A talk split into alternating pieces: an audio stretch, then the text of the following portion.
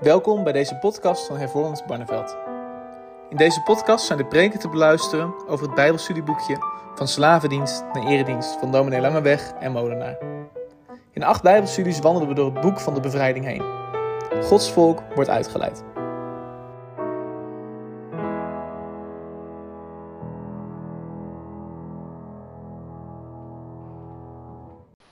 Wij gaan vandaag, en ik mag ook zeggen vanaf vandaag, zeker in heel wat morgendiensten, lezen uit het tweede Bijbelboek. Uit Exodus. Mariska Hogendoren leest voor ons Exodus 1. Israël in Egypte verdrukt. Dit zijn nu de namen van de zonen van Israël, die met Jacob naar Egypte waren gekomen. En ieder kwam er met zijn gezin. Ruben, Simeon, Levi en Juda. Issachar, Zebulon en Benjamin. Dan Naphtali, Gad en Azer. Alle zielen die van Jacob afstamden waren zeventig zielen. Jozef was echter al in Egypte. En toen Jozef gestorven was, en ook al zijn broers en heel die generatie, werden de Israëlieten vruchtbaar en breidden zij zich overvloedig uit. Ze werden talrijk en uitermate machtig, zodat het land vol van hen werd. Toen trad er in Egypte een nieuwe koning aan, die Jozef niet gekend had. En hij zei tegen zijn volk: Zie, het volk van de Israëlieten is talrijker en machtiger dan wij. Kom, laten wij er verstandig tegen optreden. Anders zal het talrijk worden en, mocht het zijn dat er een oorlog uitbreekt, dan zal het zich ook bij onze vijanden aansluiten, tegen ons strijden en uit het land wegtrekken. En zij stelde daarom opzichters van herendiensten over het volk aan om het door zijn dwangarbeid te onderdrukken. Het bouwde voor de farao voorraadsteden, Python en Raamses. Hoe meer zij het echter onderdrukten, hoe talrijker het werd. En hoe meer het zich uitbreidde, zodat zij in angst verkeerden vanwege de Israëlieten. De Egyptenaren lieten de Israëlieten met harde hand voor zich werken. Zij maakten het leven bitter voor hen door hen zwaar werk te laten verrichten met leem en bakstenen. En door allerlei werk op het veld. Al hun werk waarmee zij hen moesten dienen met harde hand. En bovendien zei de koning van Egypte tegen de vroedvrouwen van de Hebreeuwse vrouwen, van wie de naam van de een Sifra was en de naam van de ander Pua.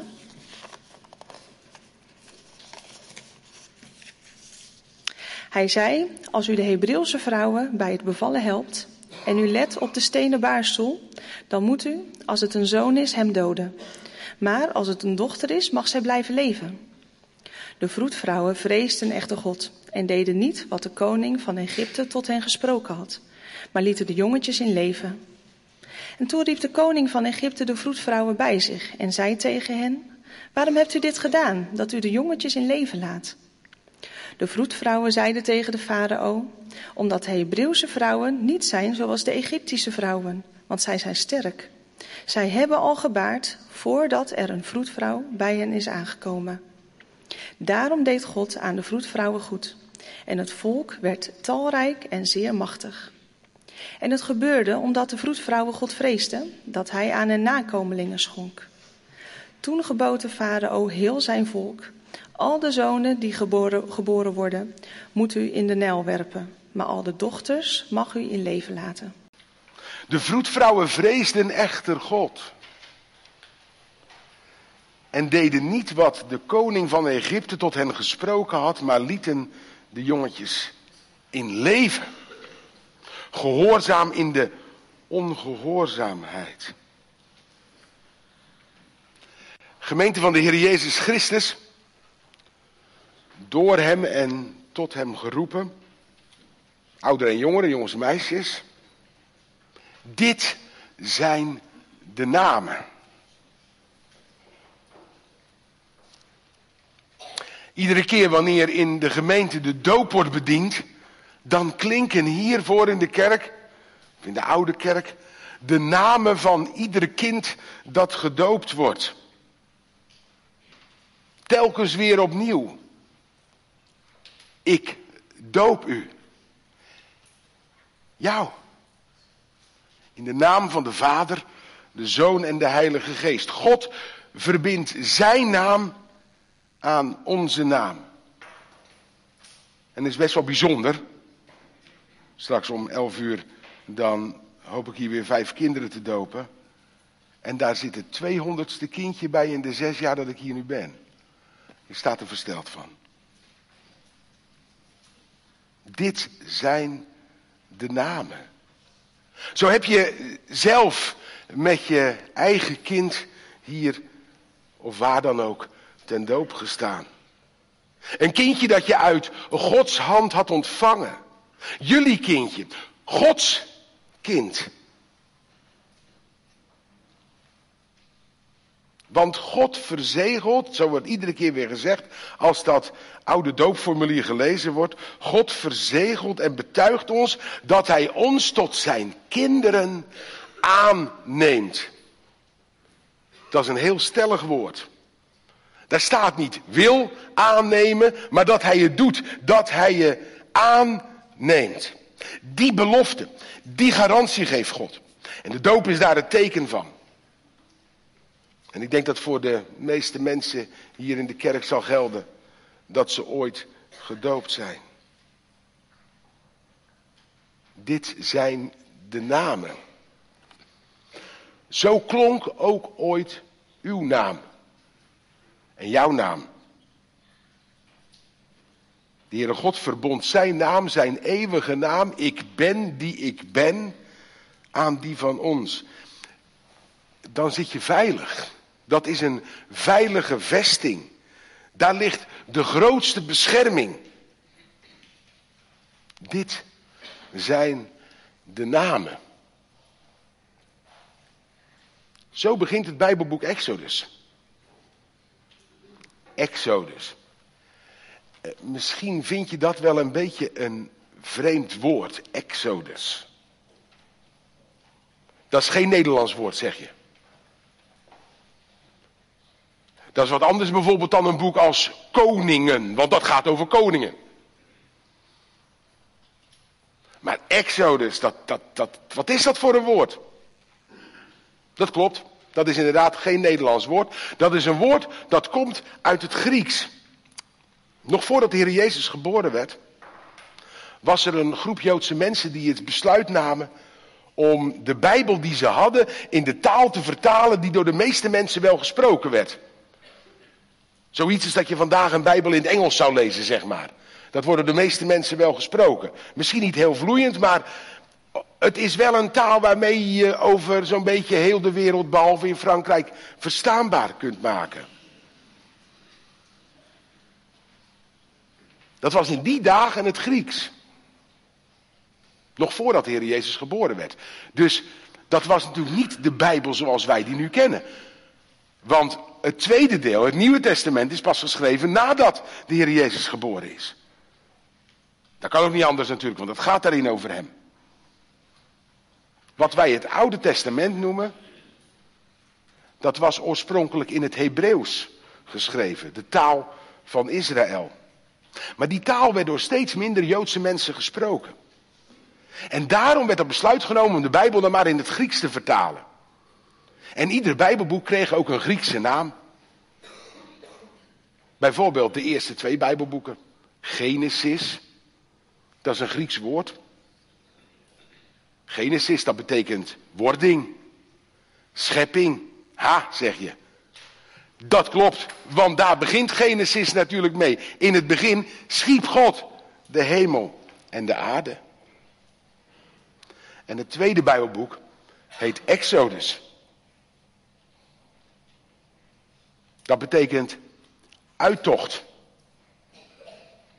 Israël vertrekt uit het land Egypte en gaat door de woestijn naar het beloofde land. Dat, die geschiedenis van Israël begint in Exodus.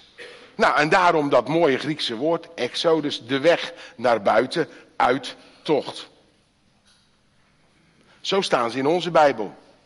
Genesis, Exodus, Leviticus, Numeri, Deuteronomium.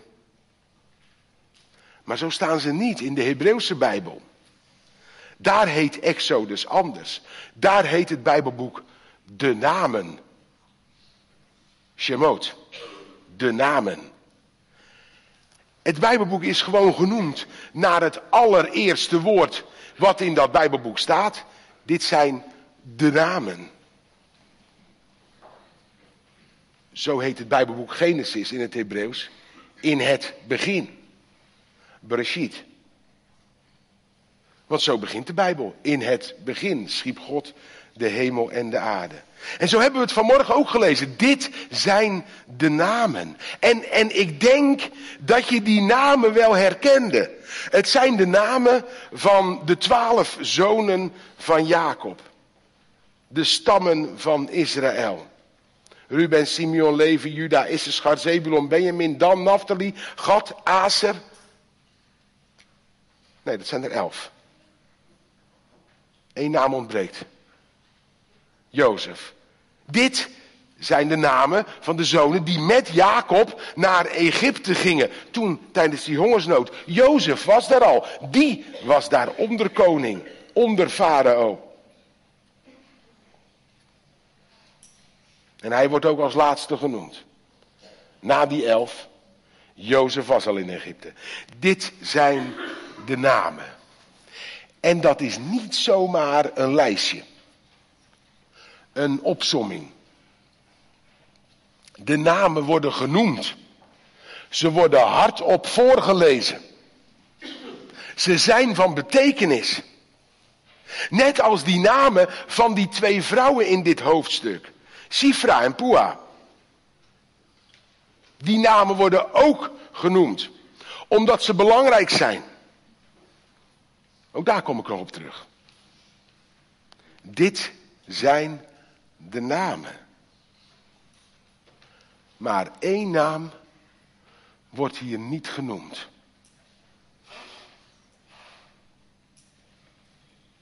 Die van de koning. De koning van Egypte. De baas van het land. Ik denk dat je wel zou kunnen zeggen, hij was toen de machtigste man op aarde. Zo'n soort van Joe Biden of Vladimir Poetin.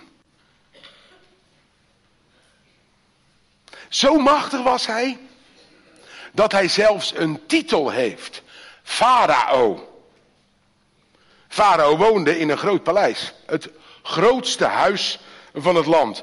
En, en, en, en dat betekent het woord farao ook. Het grote huis. Dus hij werd gewoon genoemd naar de plek waar hij woonde. Net zoals wij het soms over, als we over Huis ten Bos spreken, dan, dan hebben we het niet zozeer over het paleis waar koning Willem-Alexander woont, maar dan hebben we het over de koning met heel zijn hofhouding. Huis ten Bos, het koninklijk huis. Maar Farao is niet zijn naam, het is een titel. Zijn naam wordt niet genoemd. Dit zijn de namen. Dit is waar het om gaat. Het zijn de namen van het volk van God. Begrijp je waarom ik net begon met de verbinding te leggen met de doop? Het, de namen van het volk van God. De namen van Gods kinderen. Je zou kunnen zeggen, als die genoemd zijn, dan doet de rest er niet meer toe. In elk geval hij, de farao. Hij mag geen naam hebben. Gemeente, dat heeft alles te maken met wat deze koning doet. Een koning, zo wordt hij in de eerste plaats genoemd. Er trad in Egypte een nieuwe koning aan, die Jozef niet gekend had. Een koning, dat is geen compliment. Buitenlandse koningen zijn in de geschiedenis van Israël niet de mensen met de beste naam. Het zijn dictators, onderdrukkers, machtswellustelingen. Daar kun je alleen maar ellende van verwachten. Dat gebeurt hier ook. Die 70 mensen met wie Jacob in Egypte asiel had gekregen tijdens die hongersnood. Die 70 mensen waren uitgegroeid tot een groot volk. 70 man is een volk geworden.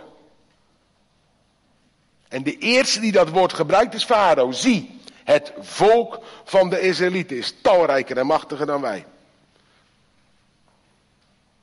Dan wij, is zijn conclusie. Hoor je de angst? We worden omgevolkt. Als we niet oppassen. Dat hoor ik Farao ergens zeggen. De geschiedenis van mensen die dat roepen is soms actueler dan je denkt. De angst regeert. Ik zou bijna zeggen dat is nog een reden om Farao maar anoniem te laten blijven. Angst. Want angst hoort niet bij de kinderen van Israël. Angst hoort niet bij de kinderen van God. U hebt niet ontvangen de geest van slavernij die opnieuw tot angst leidt. Maar u hebt ontvangen de geest van aanneming tot kinderen door wie wij roepen Abba. Vader.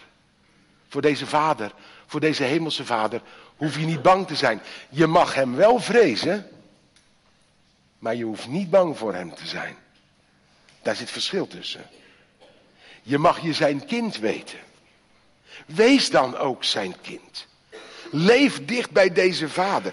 Wees zijn kind door zijn eigen zoon Jezus Christus. En, en leef daar iedere dag uit. Wees niet bang. Niet als farao die angstig is. Ze zijn talrijker en machtiger dan wij. Die angst van Farao heeft gigantische gevolgen. Het is alsof Farao daar staat en een toespraak houdt. Goed luisteren. We gaan zoals dit doorgaat de ondergang tegemoet. En hij houdt een toespraak waarin hij die angst onder woorden brengt. Sterker nog, waarin hij zijn volk angst aanjaagt. Want dat is hoe dictators werken. Ze maken je bang. Dat is hoe mensen de macht krijgen. Door angst te zaaien. Farao doet het ook. Hij snapt op hoe het werkt. En die angst is natuurlijk, is natuurlijk niet gek, hè? want als ze te groot worden, dat is het eerste, ze worden te groot.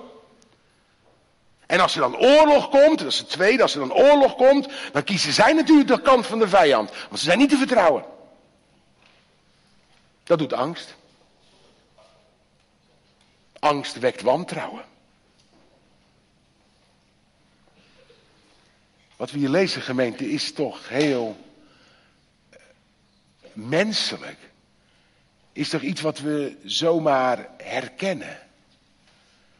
Als je niet weet hoe het gaat, dan word je wantrouwig. Dan durf je je vertrouwen niet uit te spreken en durf je geen vertrouwen te hebben. Dat is ook al iets wat strijdig is met wat volks, Gods volk zou, zou, hoe Gods volk zou moeten leven. Inderdaad, die farao, hij mag geen naam hebben. Maar hij roept er wel toe op, dit moet stoppen. En er wordt, zou, zou je kunnen zeggen, een soort van drietrapsraket van de onderdrukking in gang gezet. Eerst is daar dwangarbeid. Werken. Hard werken. Als ze maar hard genoeg werken, zal de gedachte zijn, dan denken ze er niet meer over om kinderen te krijgen. Zoiets. Of ze zijn er te moe voor. Israël wordt gedwongen om steden te bouwen. Pithom en Ramses. Dat is het bevel van Farao. Van Farao. Die Jozef niet gekend heeft. Jozef? Nooit van gehoord. Ik weet niet wat ik daarmee moet. En dat, dat kan ook echt zo zijn, hè, dat hij nog nooit van Jozef gehoord heeft. In Egypte zijn heel veel koninklijke families, met een mooi woord dynastieën, elkaar opgevolgd. Zelfs dynastieën van buiten Egypte hebben in Egypte geregeerd. En, en er zijn er die zeggen dat Jacob onder zo'n buitenlandse dynastie is verwelkomd met zijn familie. Maar dat er vervolgens een nieuwe familie van machthebbers kwam, die schoon schip maakte. En dan mocht van die oude dynastie niks meer herinnerd worden. Dus ook niet van Jacob. En van Jozef. Jozef, die ken ik niet. Je hoort de onverschilligheid. Nee, Farao kent hem niet, maar de Heere God wel. Dit zijn de namen. Ook Jozef. En zo, gemeente, zit Israël in de onderdrukking. Maar het is niet zo dat de groei van het volk daardoor afneemt. Nee, het groeit. En het groeit tegen de klippen op. En tegen de verdrukking in. En door de onderdrukking heen. En daarom een tweede stap. Nog zwaarder werken. De onderdrukking wordt slavernij. Werken. Werken. Werken. Werken.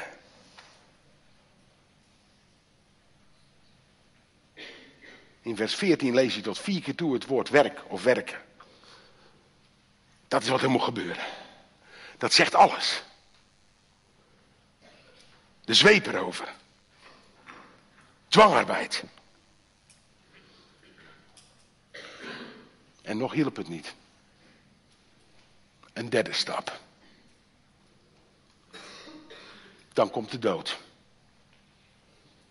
Als onderdrukking en zelfs slavernij niet helpen, dan de dood. En dan wordt angst zomaar een niets ontziende haat. Gemeente, ik hoef daar toch geen tekeningetje bij te maken. Wat hier gebeurt met Israël, dat heeft zich in de 20ste eeuw herhaald. Dat begint met angst hebben, angst zaaien, onderdrukken, de dood. Niets ontziende haat. Als een Shoah. Zo werkt Farao door Egypte heen richting Israël. Het volk van de Hebreeën. Het volk dat er niet bij hoort. Mensen die van de andere kant komen. Mensen die vreemd zijn. Die maar één God dienen. En niet die hele rits die Egypte kent. Niets ontziende haat. En dat doet hij niet door de volwassenen om te brengen. Want dan heb je geen slaven meer. Dat doet hij door de jongetjes om te laten brengen. Want dan wordt er geen nageslacht meer gereproduceerd. Dan worden er geen kinderen meer verwekt. Inderdaad. Het is als de Shoah, de Holocaust. En onder het volk Israël waren twee vroedvrouwen aan het werk. En als een Hebreeuwse vrouw ging bevallen, dan waren zij degene die assisteerden. Verloskundigen. En zij moesten dan, als het een jongetje was, het doden. Dat is Farao's plan. Dat is Farao's bevel. En het mislukt. Ze luisteren niet. Ze zijn ongehoorzaam. Zij zijn er voor het leven. Niet voor de dood. En ze komen met een soort van, ja, hoe moet je het zeggen? Een soort van smoes. Kijk, je hebt die Egyptische vrouwen, blijkbaar werkten ze daar ook. En dat doet het vermoeden wel, uh, dat roept het vermoeden op dat, dat, dat dit inderdaad Egyptische vrouwen geweest zijn, deze Sifra en Puha. Want ze werken blijkbaar ook onder de Egyptische vrouwen die bevallen. Die Egyptische vrouwen die hebben die vroedvrouwen meer nodig dan de Hebreeuwse vrouwen.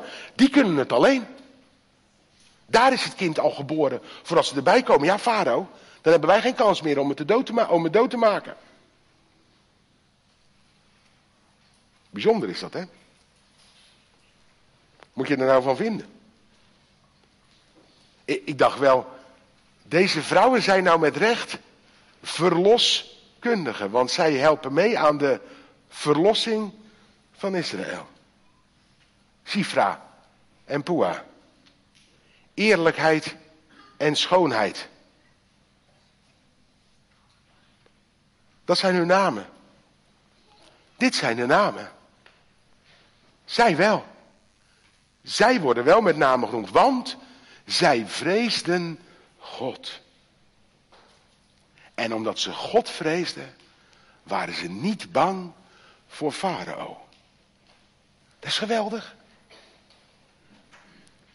Het verzet is werkzaam. Vrouwen, zij vreesden God. Wat is dat nou? God vrezen. Psalm 25 vraagt, wie is de man die de Heere vreest? Met als hoop dat jij zegt, ik. En, en als we die psalm zingen in onze berijming, dan, dan, dan wordt de vraag net wat breder gesteld. Wie heeft lust de Heere te vrezen? Heb je daar zin in? Om God te vrezen. Om God te dienen.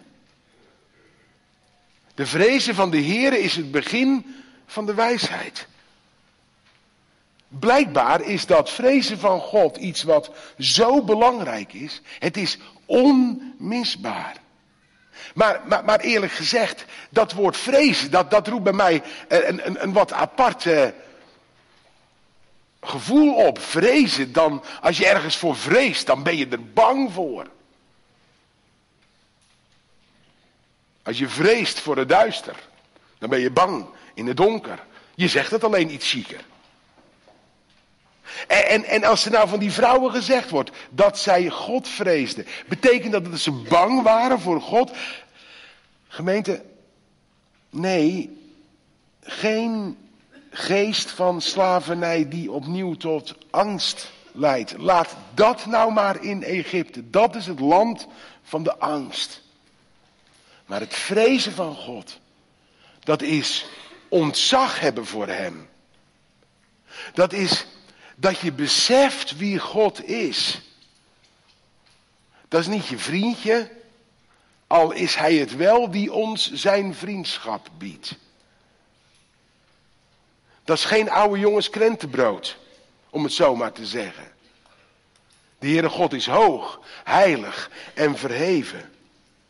Daar kunnen we niet diep genoeg van doordrongen raken. Als het vrezen van God iets inhoudt, dan is het wel dat je doordrongen bent van, van de heiligheid en de hoogheid van God. Zijn macht en zijn majesteit. En doordat je daarvan doordrongen bent, hoef je niet bang te zijn voor een farao of voor wat dan ook. Mijn God is de God die regeert. En dat is de God die zo regeert in zijn hoogheid, heiligheid, macht en majesteit, dat hij heel dichtbij komt. En dat hij tegen jou zegt, maar je bent er wel een van mij. Wie heeft lust de Heeren te vrezen? Nou, deze vrouwen. Die leven en die willen dus heel leven heel dicht bij Hem. Die willen gehoorzaam zijn aan Hem. Die willen handelen vanuit de gedachte dat God het is die leven geeft. Soms heb ik wel eens het idee dat wij in een tijd leven waarin het leven, ja, wat minder belangrijk wordt. Zowel als het gaat over het ontzag voor het leven aan het begin, als het ontzag van het voor het leven aan het einde. Wie zijn wij dat wij daar iets over te zeggen hebben? Dat zou ons nog aan het denken moeten zetten. Die vrouwen vreesden God en laten die jongetjes in leven. Ze handelen vanuit respect voor het leven, omdat de God de God is die het leven schenkt. Mooi is dat, hè? Ja, maar ze liegen natuurlijk wel. Dat is wel duidelijk. Ze zijn ongehoorzaam en ze liegen. Ze zijn burgerlijk ongehoorzaam. Het is het allereerste geval in de Bijbel daar, waar daarover gesproken wordt, over burgerlijke ongehoorzaamheid. Er wordt je van overheidswegen iets opgelegd en je handelt er niet naar.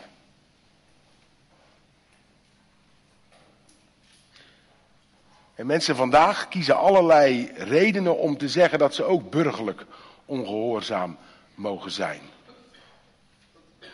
Ze denken daar het recht toe te hebben. Ik zeg A12 en verder niks. Ik snap het wel. Als de zorg voor alles wat groeit en bloeit en voor waar we leven je aan het hart gaat. En tegelijkertijd, dat kan niet zomaar. Wanneer zet je burgerlijke ongehoorzaamheid in als het, als het leven zo, als het leven zo aangetast wordt dat er doden vallen? Als machthebbers hun macht zo manifesteren dat er slachtoffers vallen. Toen Calvijn erover schreef, zei hij niet, je mag de overheid niet ongehoorzaam zijn. Het is wel het uitgangspunt dat je de overheid gehoorzaam bent. Maar er zijn grenzen. Maar die grenzen, die komen altijd pas op het laatste nippertje. Ja, ze zijn dus burgerlijk ongehoorzaam. Dat kunnen we je wel voorstellen. Hè? Dit zijn mensen die opkomen voor het leven. Die het niet kunnen om een kind te doden. Wie zou dat kunnen, een kind doden? Ja, Farao en Herodes.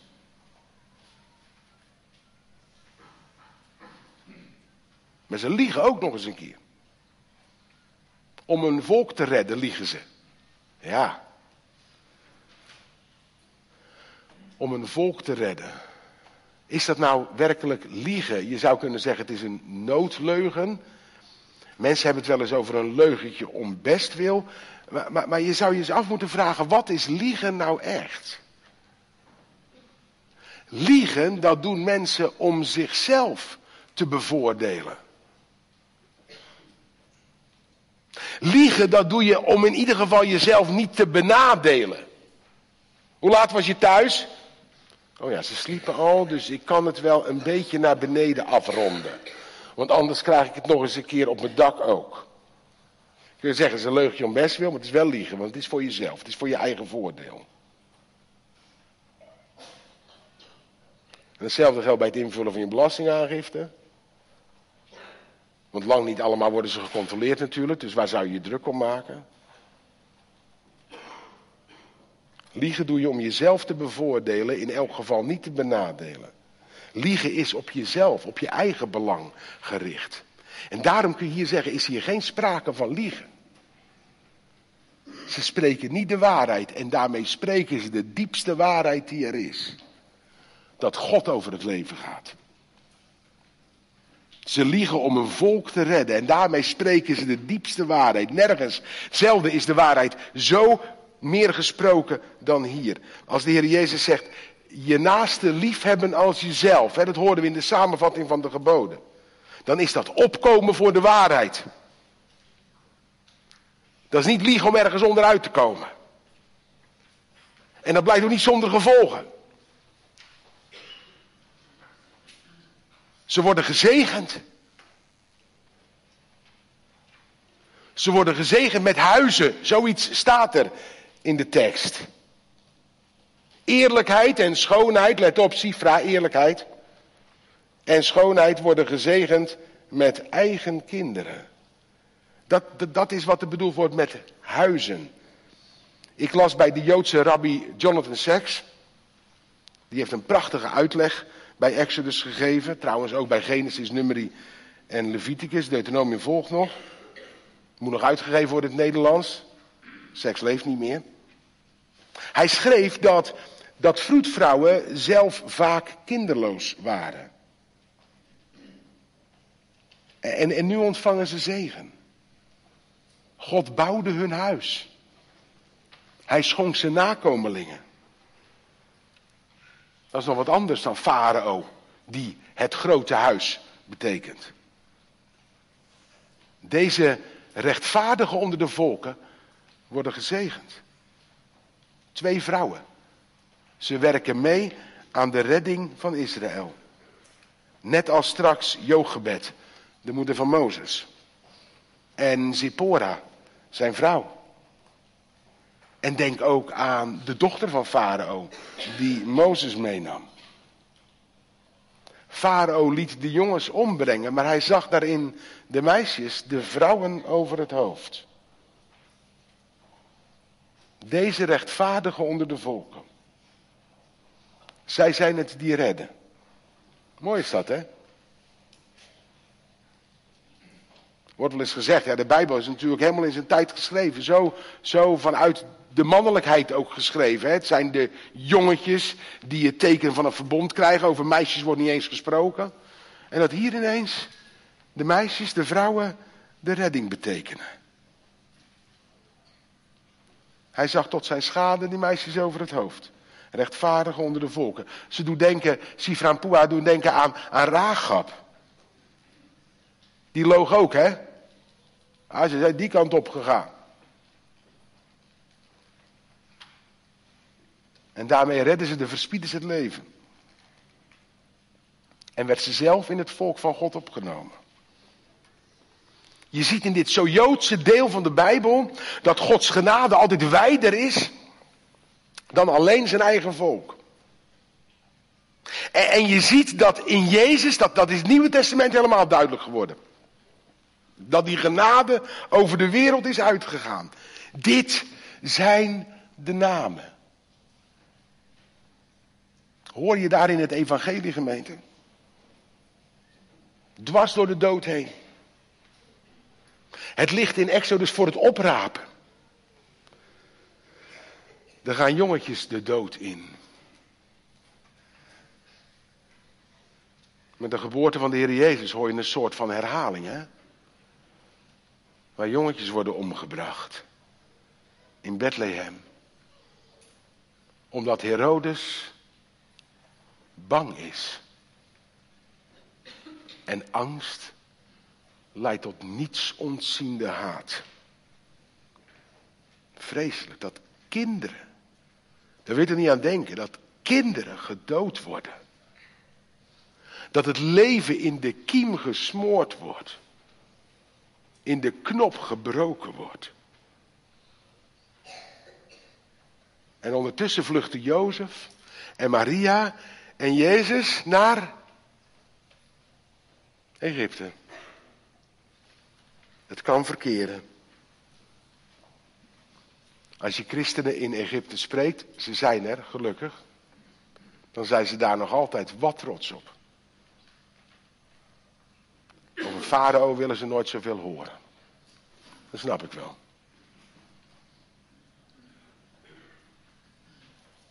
Het kan gebeuren, maar, maar daarmee snap ik er niks van dat er kinderen worden omgebracht. Elke verklaring die je daarbij kunt geven gaat zo ontzettend mank. Hier kun je alleen maar met afgrijzen naar kijken en het zo ook lezen. En bidden om Gods bewaring. Laten we niet gaan proberen om de dingen te verklaren. Te snappen. Dit valt niet te snappen en ik kan er ook niet bij. Maar, maar, maar, maar, maar dat kind, die kinderen die omgebracht werden in Bethlehem. Die ontkwam werd de redder van de wereld.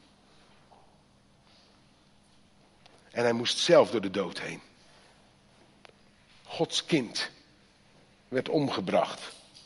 Gods zoon gedood. Toen hij geboren werd, zag je daar nog niks van. O kinderke klein, o kinderke teer. Uit hoge hemel kwam gij neer. Gemeente, dat is de naam onder alle namen. Jezus. De Heere is redder, betekent dat. Geloof maar dat Israël daarna gesnakt heeft naar een redder. Als ze zo in de onderdrukking in Egypte zitten. De naam door wie wij behouden worden. Tegen de verdrukking van de wereld in. Waar zoveel gebeurt om de naam van Jezus uit te wissen. Ook uit het leven van onze kinderen. Dat merk je toch ook vandaag? Exodus 1 eindigt niet bepaald hoopvol. Al de zonen die geboren worden, moeten we in de Nijl werpen. Niet hoopvol. Niet zo hoopvol als het begin. Dit zijn de namen.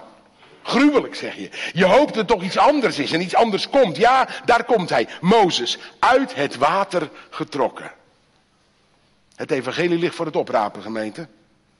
In de wereld zult u verdrukking hebben, zegt Jezus, maar heb goede moed. Ik heb de wereld overwonnen. Dit zijn de namen. In Gods handpalmen gegraveerd. Geschreven met het bloed van het lam. Leef daar niet aan voorbij. Daar mag je uit leven. Leven uit dat kind dat gekomen is. Kinderke klein. Kinderke teer. Dat is de Here vrezen. Dan hoef je niet voor de dood te vrezen. Geloof en leef. Amen.